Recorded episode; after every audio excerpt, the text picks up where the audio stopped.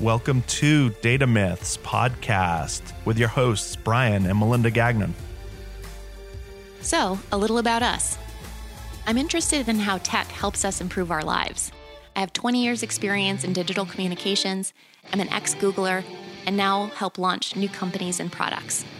And I've spent 20 plus years evangelizing tech at some of the world's largest companies. Whether you're a dataphile or a dataphobe, we have something for you on this podcast. So get ready. Let's go. Today, we're going to mix things up and talk about blockchain and cryptocurrency and bring in two experts from a little place called Liechtenstein because they are doing some really advanced things in the space. We're talking with two attorneys from Nägele Attorneys at Law, based in Liechtenstein. Their founder and managing partner, Thomas Nägele, is one of our guests today. He is a Liechtenstein attorney and a software developer. He specializes in blockchain and distributed ledger technologies, telecom, and the internet. He teaches at the University of Liechtenstein, and he also co drafted the Liechtenstein blockchain law. We're also talking with Alexis Eno. She's originally from Alabama and is licensed to practice law in the US. She's working at the firm in their Department of IT and Capital Markets Law and specializes in blockchain and distributed ledger technologies. She's interested in the practical applications for moving towards decentralization and increased personal autonomy. Hi, Thomas and Alexis. Thanks so much for joining us. We're so glad to have you on the podcast. Thank you for inviting us. It's our pleasure to be here. Absolutely. Yeah, yes, yes. And uh, we have Brian here as well. And we're looking forward to having a chat around what you do around Bitcoin, cryptocurrency, and really to kind of break that down in a way that we can all understand well what is it and what are some of the the big trends that are that are happening now? And i have to of course throw in the fun fact that you are talking with us today and, and work in liechtenstein. So i think to just start there where is Liechtenstein for those of us who may not know where it is? And if you could just tell us a little bit about where you are and, and what it's like.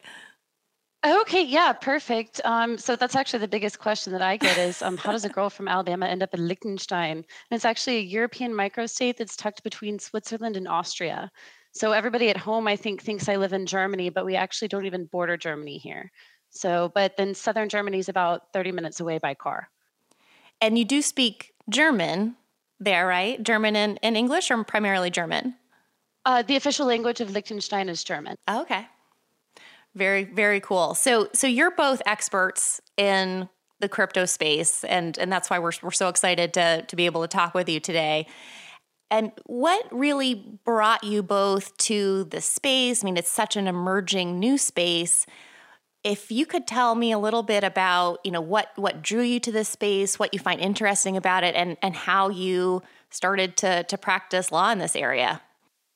So i kind of got drawn to the space more because of the tenets of decentralization. So more of how uh, cryptocurrencies and then blockchain based technologies can put power back in the hands of the individual person. So it was just kind of a natural gravitation in that respect and i kind of ended up in more of the legal side Cool, cool. Thomas, what about you? Because your your career really you started in you know a really technical field, and how did your career kind of navigate to this point? Yeah, actually, I, I used to code software for about 10 years. I mean, I still do on, on smaller projects whenever I have something which I can fix myself uh, much faster than if I outsource it.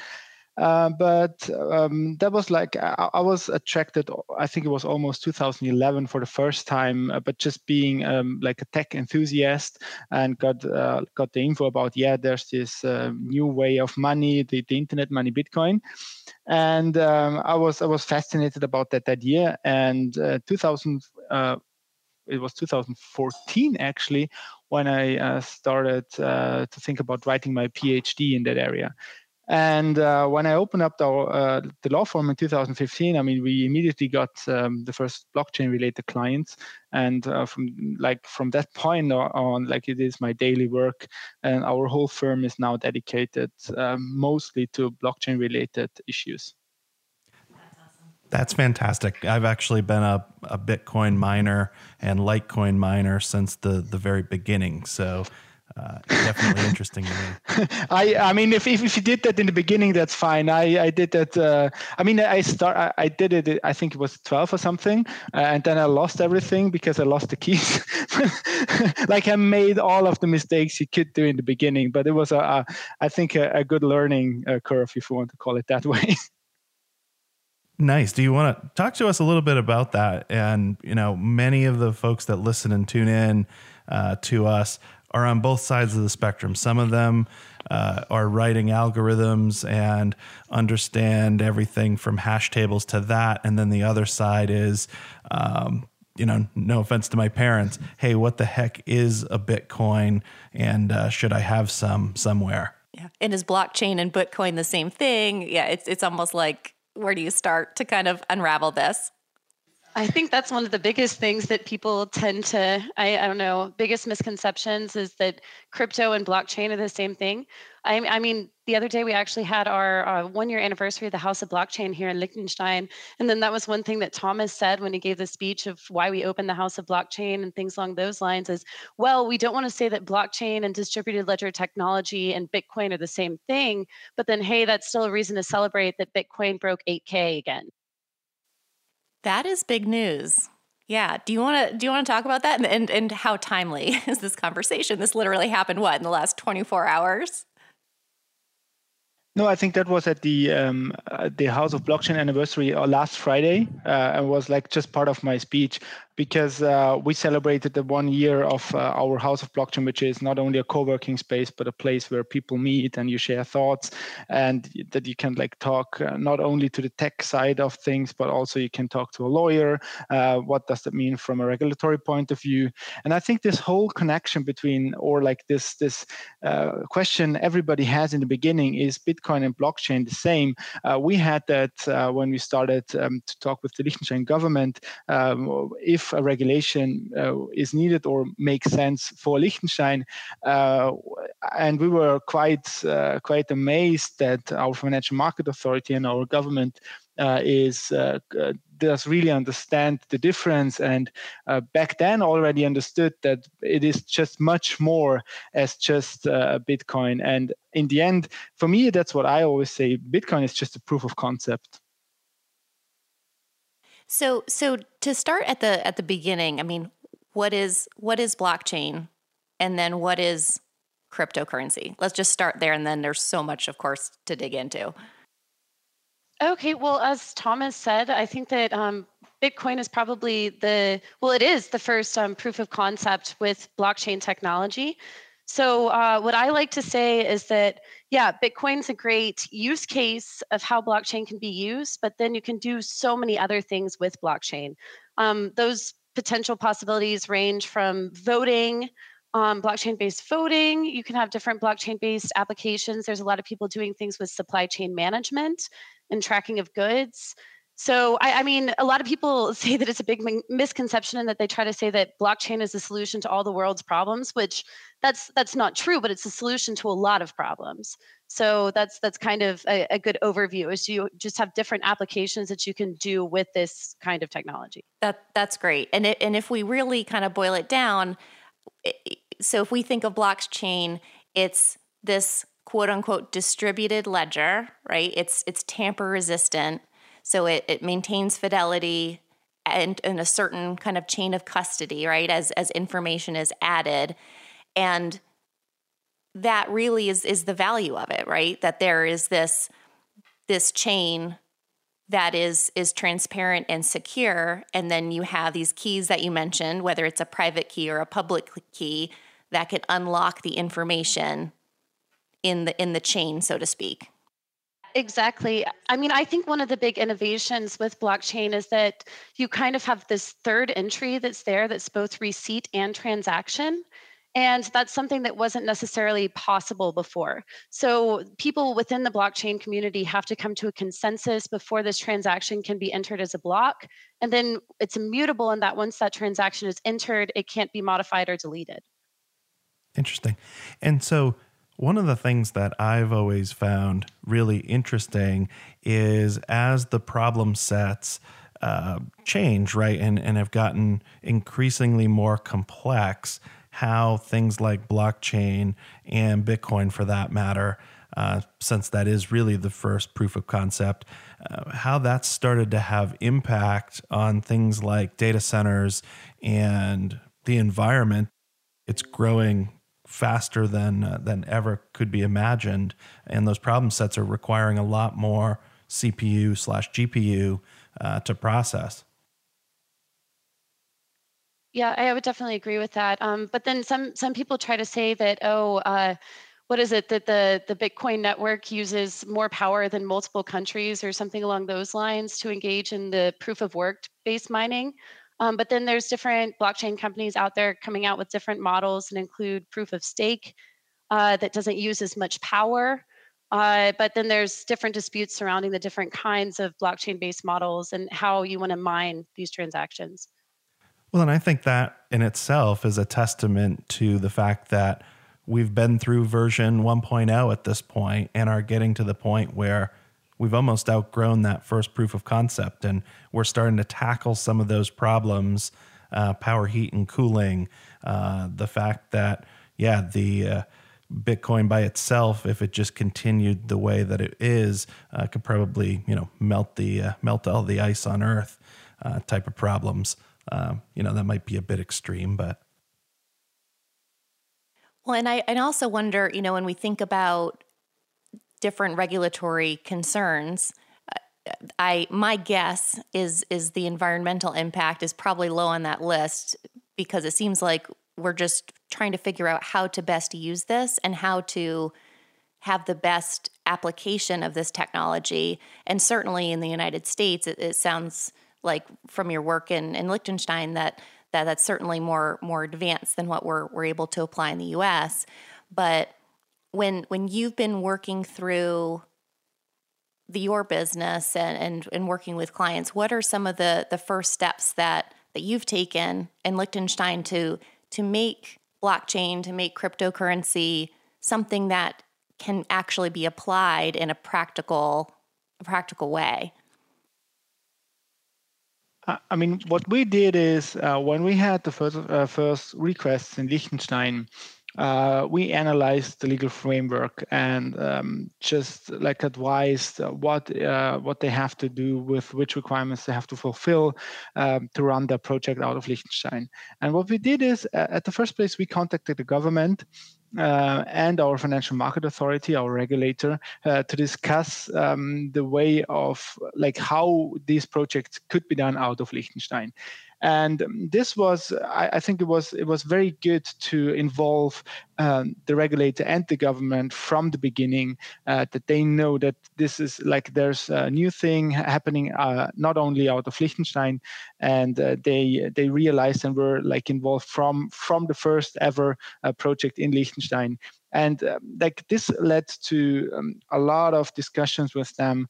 And uh, they soon realized that uh, it might be good to analyze the framework if some amendment is needed uh, to really not only make the back then the projects possible, but our government realized that um, this will lead or this has the potential that the financial market uh, will use this technology and base a lot of their services on uh, on the on the, this technology itself. So um, our financial our government realized that. Um, they should provide the legal framework for this token economy, if you want to call it that way and that's that's really interesting because that is very different how uh, folks have been going to market here in the United States with anything from Uber to Airbnb to you name it. It's been a bit more of a ask for forgiveness versus ask for permission type economy.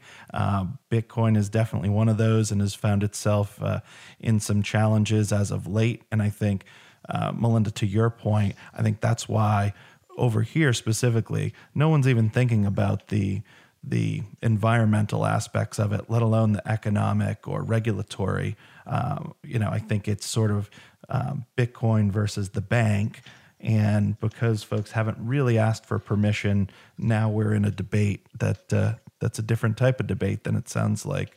Um, well, I think it's interesting that you brought up um, the banks too, because that's one thing that we talk about a lot with the regulatory framework here in Liechtenstein is because you're trying to move from this traditionally centralized world to a world where there's these decentralized systems. And these traditionally centralized intermediaries are subject to pre-existing regulation. So how do you bridge the gap between um, centralization and decentralization? But i know that that's one thing that thomas talks about a lot with uh, the aim of the liechtenstein blockchain act is hey we have these centralized and regulated intermediaries that can fulfill different roles within this token economy so I, I, think it's really interesting to see how everything is developed developing here in that respect as well. It is, and it's almost as if you know we look at the progress that you've made. We, I say, you know, the United States, and say, well, how can we start to learn from the progress that you've made to to make more inroads? And every major company today has a blockchain working group or you know some kind of significant thought leadership around it.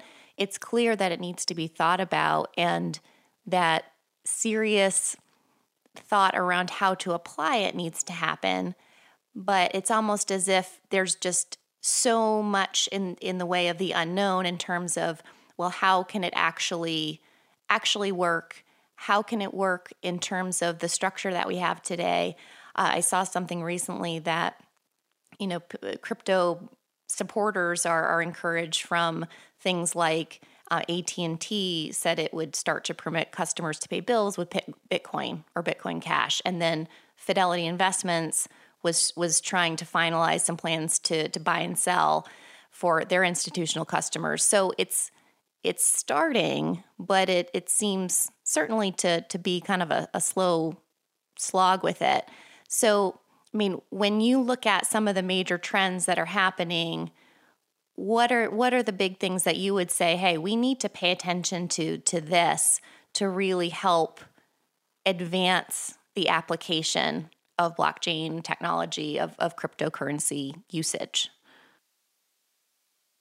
I think that one piece or one missing piece is a proper regulation because a lot of big companies uh, and especially financial intermediaries uh, they do care for good reason uh, about regulation. And if you don't give them legal certainty they not they will not uh, like build up their systems based on that uh, and I think that's just one uh, like big missing piece at the moment. And when you don't, I mean, you don't have to have a specific blockchain act or whatever you might call it. Uh, what you need is legal certainty. Uh, because it's one thing for a startup just to to uh, in a disruptive way start a new business and and and uh, do that um, and and really I mean in the beginning um, there is legal uncertainty and in the end uh, yes that they might fix it. But it's a completely different story if you want to have the big players or the big financial intermediaries uh, building their services upon such a new development and i think that's why uh, that's one but that's not the only but that's one big thing uh, we have to solve. And the other is uh, and it's somehow related to that I mean, we, we will not see mass adoption as long as um, the, the usage of, of uh, this technology is somehow complicated because that's what we tell everybody before you begin in that area educate yourself or just get informed because it starts with the simplest thing. I mean, key handling in the beginning is just you have to understand that. You have to understand how you store keys, how you transact, and um, there is i mean that's complicated and financial intermediaries could like provide amazing and amazingly easy services uh, for for for customers and then we will see mass adoption um, and I, and I always say I mean, as long as we try to promote things because it is based on blockchain, uh, we are doing it in the wrong way. Uh, we have to promote things in a way that this is the best because it is much more efficient, it's faster, it's easier to use, it's more beautiful to use, or whatever. But not, I mean, don't use it because it's just based on blockchain. Yes, with you 100%. That's something we talk about every time we, we discuss a new technology on, on this podcast, we, you know, Brian and I love new technology. It's, it's fascinating, it's interesting, but it really only matters if it solves a problem, if it helps people in some way. So, yes, it has to be based in what is the problem that it's solving? Why is it helping us? And that's great that there's this cool, cool new technology and everyone wants to get on the bandwagon and have it in their commercial. Well, big deal if it doesn't do anything. So, yes, uh, point very well taken. And and I will say to to that note, right? If you think about sort of being a major, you know, 10 billion plus dollar company in the market, it's proven time and time again that the, you know, the uh, the companies that have been regulated against are typically late to move into the market because they want other people to test the market. Prime example, Marriott International just now getting into house sharing. They did that because, well, they had a huge market and they didn't really have to get into it. Once Airbnb has sort of beat down some of the regulatory path uh, for them, so to speak, and now they're starting to come to parity uh, now it makes sense. Well, I think the same thing is going to happen for someone like a Jamie Dimon, uh, CEO of J.P. Morgan Chase, to say, "Hey, this is this is great. Uh, we're going to start doing this," uh, but they're not going to do that until the friction is in their favor. Well, and and when it comes to cryptocurrencies when we say cryptocurrency obviously there there are many many flavors if you will to to this can you help us understand when we say, okay, cryptocurrency, there are lots of types of cryptocurrency. We talked about Bitcoin already. What does that look like? What are some of the options out there? What are the similarities, differences, just to, to help us understand that landscape? Well, um, as you said, there's definitely a bunch of different types out there. As we discussed and touched on a little bit earlier, you have different kinds of mining protocols, um, being proof of work versus proof of stake.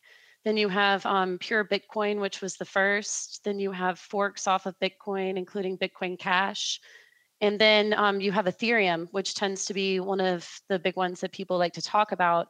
But then I guess the main innovation between um, Bitcoin versus Ethereum is that Ethereum provides a whole entire smart contracting platform.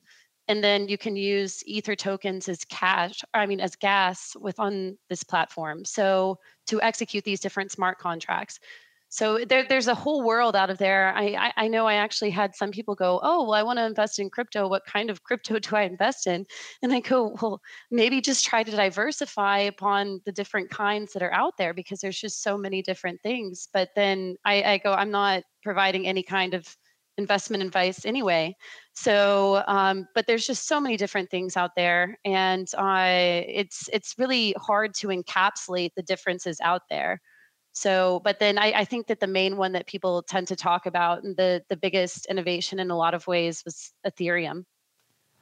That's awesome. And can I just say that I love the fact that we're talking to two attorneys at law uh, that are well in the know with blockchain. And if we have blockchain problems and questions, uh, we will definitely be calling you. Not to give you a plug, but um, this is refreshing. It's an earned plug, so it's yeah. No, this is this is fantastic. And and so this idea of smart contracts. So this is this is interesting. Can you explain a little bit about what a, a smart contract is and how that could potentially be used?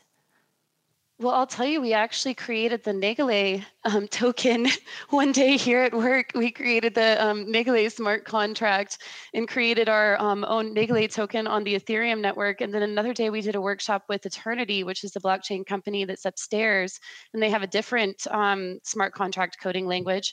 But what these smart contracts present is an innovation where you can have self executing transactions. So, as long as you have some sort of readable uh, entry, such as a wallet address or something along those lines, you can automatically execute these transactions. So uh, you could have one event trigger another. So once I pay you uh, for this phone, then this triggers another event that does this. So it's it's a really neat innovation. But then I know, like you guys said, we're attorneys working in this space, and a lot of people go, well, doesn't that take away from the job of attorneys if you can have these contracts that kind of execute themselves? Uh, but we we think it's it's a good innovation in that um, it adds for ease of transactions in a lot of ways. Let me just add one thing. Uh, I have to disappoint you a little bit because it was not published on the mainnet. It was published just on the testnet. So the Negilet token is not available to the public. Uh, but uh, yes, I, I, totally agree. I think that uh, it is crucial for lawyers to understand this uh, new way uh, of writing uh, code and this these new opportunities we see in, in, that end. And i think like a lot of uh, contracts uh, anyway which are highly standardized and uh, uh, like help uh, like provide a lot of transactions and um, a lot of like calculations has to be done. This can be automated perfectly in a smart contract. And I mean, our perspective on that is that I think it makes a lot more sense as, a, as an attorney or as a lawyer um, to focus on really the, the crucial questions and the, uh, the problems which are challenging to solve, and not to write the same contract based on the templates you have used a thousand times. So we are quite happy if we if we don't have to do rental agreements anymore, and this is like this is is easier possible with a smart contract. I know this is not the best example, uh, but it is an example which everybody understands. If you have, for example, a, a, a smart home and um, you will write a smart rental agreement and uh, the smart home has an electronic lock or a smart lock, and then the, the, the smart contract will control the smart lock. In Liechtenstein, for example, there are mandatory laws which prohibit that. But um, yes, this the development will go in that direction, I think. So being an AI and machine learning guy, uh, that's music to my ears because that really gets towards the let's not do repeatable tasks because that just doesn't make sense anymore. And uh, one of the things that you know I didn't coin it, but uh, human intelligence, right? A lot of people are worried about artificial intelligence displacing the workforce. Well, much like you just said, it's really about rehoning the workforce to be thinking about places of opportunity where we can think about the harder problem. And that's exactly that's exactly this right? Writing contracts uh, again and again probably doesn't make sense if you could write an algorithm that basically has a bunch of rules and gates uh, that unlock uh, you know the next level so to speak uh, in that contract or claw back or lock off something if uh, the contract is not met for that matter. So I think that's a great concept. Well, and it's also the whole trend of, well, let's disrupt ourselves before we're disrupted. If we see a better way of solving a fundamental challenge that we see in our industry with our clients, let's tackle it and solve it. And then, you know, you're by virtue of that elevating your practice, elevating the industry, and and leading the charge. So when that happens, there, will never be a, a, lack of of work or or new uh, new types of jobs to do for sure. Yes, uh, I think that's anyway. That's even with uh, this uh, development of of um, blockchain, and uh, people are afraid that even uh, blockchain is disrupting the financial industry and they will lose their jobs. I think in the end, um, especially in Liechtenstein, it created more jobs that it uh, that it cost. So, yeah. But I, I, totally agree. You have to be sure at the forefront. You have to, you have to like just accept the fact that this will happen.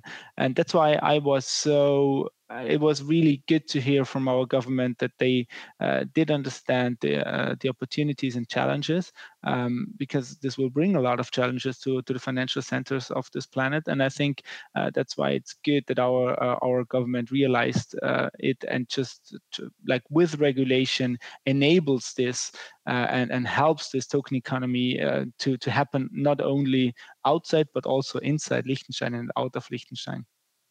And yeah, and one of the things that I would say to that as well is that it's it would be very assumptive to think that every attorney or every expert in this space plus developers is going to come up with the perfect algorithm from a contractual perspective.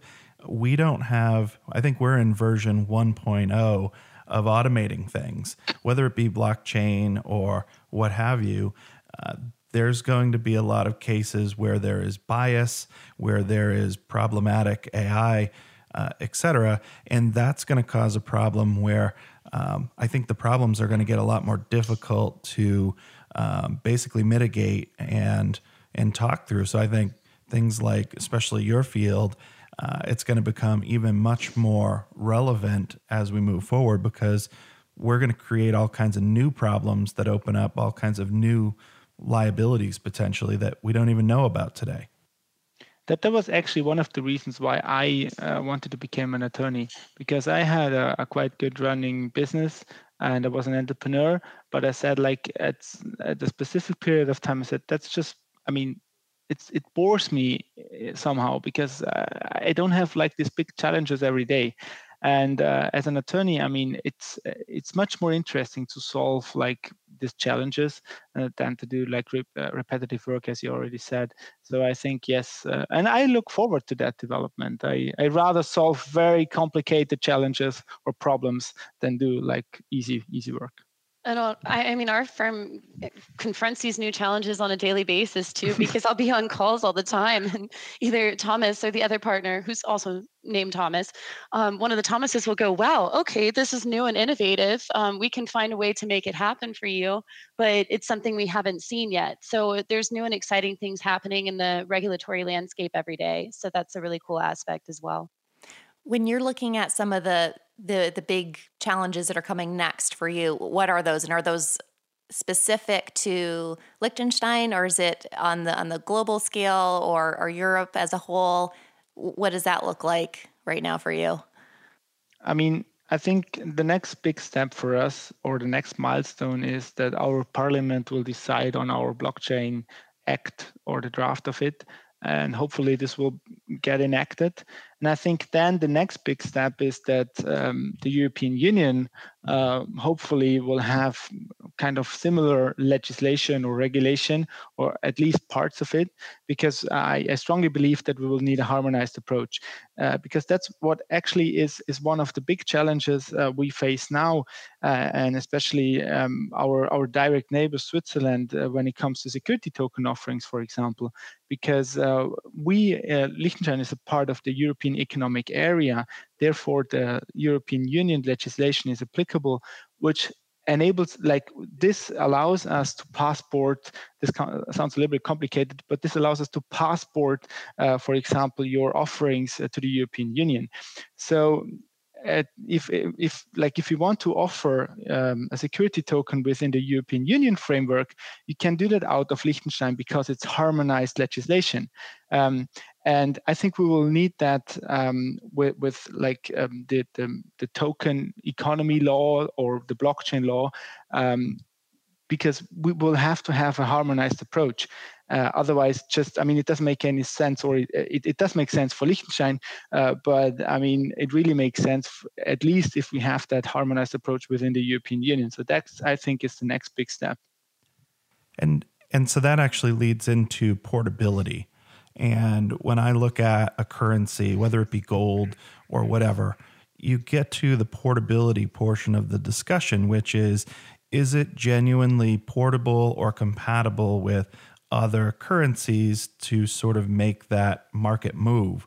And I think one of the challenges today has been things like Mt. Gox, things like all of these other um, basically um, markets, so to speak, uh, where you could kind of trade your money in and trade your money out and get in, a, in and out of currencies.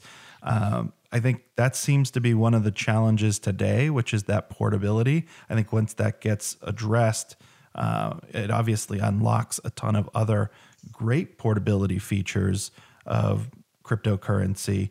Uh, but you know, can we let's talk a little bit about um, these different market spaces, right? Because there's been a few problems there, and I think that's that's affected uh, well, on the note of portability, I actually think that that's one cool thing. We like to say more um, kind of tokenization instead of just crypto because you can tokenize assets. So um, when you talk about different spending um, and different currencies historically, you can tokenize gold. And then that allows for easy transferability of gold on these, well, the represented right to gold on these blockchain based systems. So I think that we have this cool innovation where we can make illiquid or traditionally illiquid assets liquid through tokenization. So I think that that's that's a very neat innovation in that respect because it's kind of clunky when you think about it. Oh, um, do I want to spend gold bars or something along those lines? Uh, when you tokenize the right to gold, then you can easily transfer it through this technology, but then at the same time, still be able to redeem a right to gold. So I, I think that that's one innovation within the area that, that definitely warrants some merit. And I think if, if the European Union then accept, accepts it or like adopts this concept uh, of, of the token container model, where the token is nothing more than just a container and you can put whatever right um, uh, into that container, and then it is just easily uh, transferable uh, to wherever you want. Um, I mean, from a technological point of view, we are already there. Uh, but now we will need the the proper regulation that if you transfer a token for, from A to B, and the token represents, let's say, a rights or your shareholder rights.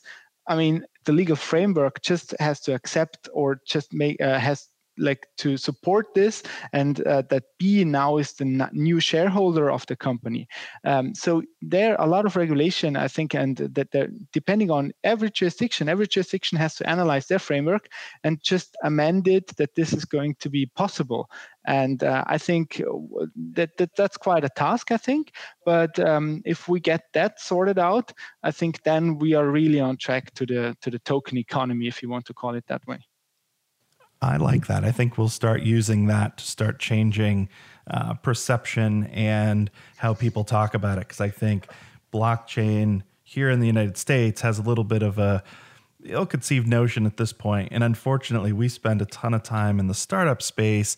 And if you're not saying that you're an AI, machine learning, blockchain company, it's almost like investors for a while there didn't want to talk to you. Well, now it's sort of the other way. And every time I personally hear, oh, we use blockchain technology to do X, Y, and Z, I become a little skeptical because so many folks that really didn't know what they were talking about, didn't really have a good plan for that, and just sort of threw the buzzword in there to get investor, you know, relations going. Uh, that wasn't interesting to me, but I think we're now starting to get to the point where that's been sufficiently weeded out, and now we're using blockchain for real solutions. Um, to that point, one thing that I would say is, and I and I don't know how this goes, is I'm a huge decentralization fan, and as this technology decentralizes, how do governments and big banks and central banks really cope with this? And because they're losing control in a way, how do they assert some level of control so that they feel like the world's not totally changing on them? That's actually a very, very good point.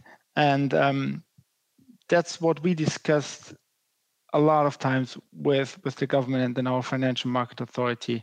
The good thing is that we don't have a national bank in Liechtenstein, so uh, we are connected to the Swiss National Bank, and so we don't have to. I mean, anyway, we don't have uh, any influence on our currency because we use the Swiss franc. Maybe that was the the reason why it was easier for us to convince the government to just acknowledge the fact that don't regulate where technology works without regulation and that was actually the whole goal. We said, okay, if this technology is able um, to have um, a transaction between A and B, and these A and B, they don't have to trust each other. It's a real trustless uh, transfer. Then you don't need any regulation. But there are, for example, some points where you have to have regulation, where, where like the technology is not able to provide uh, a trustless solution. So, for example, if you say, I, uh, I have a token which represents the rights to, to claim, um, let's say, a diamond, I mean, that's a physical thing. So whenever you have this connection between the digital world and the real world, you need somebody who takes this physical thing in custody or just uh, guarantees you that you will get that physical thing when you claim it. So there you need to trust this like this link uh, this link providers. And we have a, a defined role in the Blockchain Act draft, which is called physical validator. There it makes sense that you have regulation. But I, I know sure i mean that institutions they they uh, they are afraid of losing control but that's actually actually it is the other way around. I am afraid of the control institutions could get when they use this technology how they want to use it. Because i think this whole discussion for example about aml and kyc i mean it's not i mean that's the easiest thing to put compliance with within every transaction before you transact. I mean we could like i mean from a data protection perspective for example i mean you can really have every information you want built in every transaction.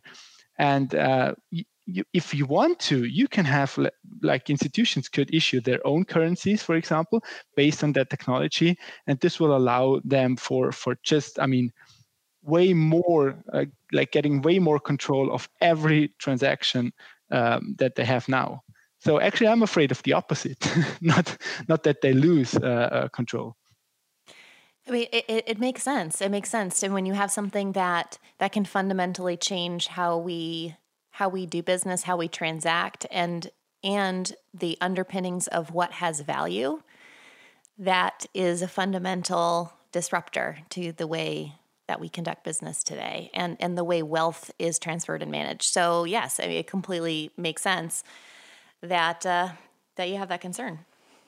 Yeah, because the problem is, for example, now, uh, I mean, Alexis just pointed out uh, that yes, you will have a lot of assets which are not liquid at the moment, and a lot of asset, assets which are not easily transferable because you don't. Uh, I mean, you don't. Let, us say if you have like a, a very big thing, a physical thing. I mean, it's not easy to ship it uh, to the US. But for example, if you transfer just a token representing the ownership rights to that uh, to that thing, I mean, that's easy to transfer. But the problem is, um, what you will see is that like a, a, lot of these transactions which, which are let's say legitimate uh, without uh, like nobody realized that this uh, transaction is happening uh, afterwards uh, every every single transaction with every single uh, single thing could be recognized by every uh, um, like institution or or government if they want to.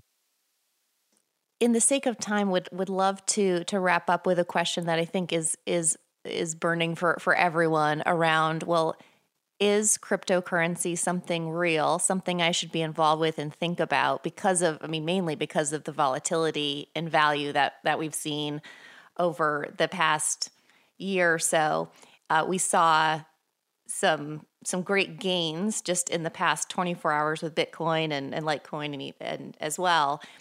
I mean, what would you say in terms of you know the stability, volatility of this space? Any any insights you have there on on what to look out for and, and what's causing this? The good thing is as attorneys uh, we have a very clear answer to that. We don't give any investment advice because we just right. uh, cannot do that. Um, my but on personal... the front of it, it's a real thing, though. I think that that was kind of funny because um, when I first started work here, I was asking when I was looking at the Liechtenstein Blockchain Act, I go, but it also says a right to nothing, and I go, what do you mean a right to nothing?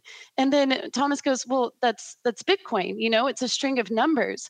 So it's interesting because I think we're living in this world where people are saying, okay well, it's lacking in the sense of physicality, but then that's why there's a need for a legal framework that defines this as being a digital thing you know it's it's a real thing it's just existing wholly in the digital realm in some aspects. So I, I, think that that in, terms of is it a thing? It's definitely a thing it's definitely a real thing but it's a digital thing and that's not something we're used to. But it's a legally defined thing it's, it's not a thing in the uh, in the like in the way of uh, our law Oh, no, that's what I'm saying. The physicality yeah, is lacking yeah, in the sense of property law. Yeah, and then that's why you're saying, oh, well, people are confused because they go, is it a thing? Is it not a thing? It's not a thing in the sense of property law, but then that's why there's a need for legal certainty to define how it's a thing in a digital manner. So I think that's definitely an interesting point that we can say as attorneys. So, well, and this feeds into really kind of the closing, right? Which is let's let's just make this all data, right? And if we make it all data, the interesting part about it is the whether it be the IRS or some revenue service, they don't even really look at data as a valued asset per se. So it's easy to make transactions with data that don't necessarily have a, a tangible value to them because there's no generally accepted accounting practice for that.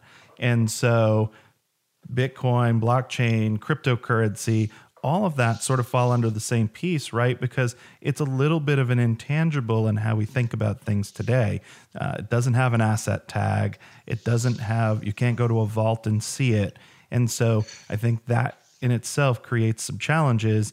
Data in itself also creates those same challenges because it's not always tangible. So, well, Thomas, Alexis, thank you so much for talking with us today. This has been an absolutely enlightening conversation. Really enjoyed it.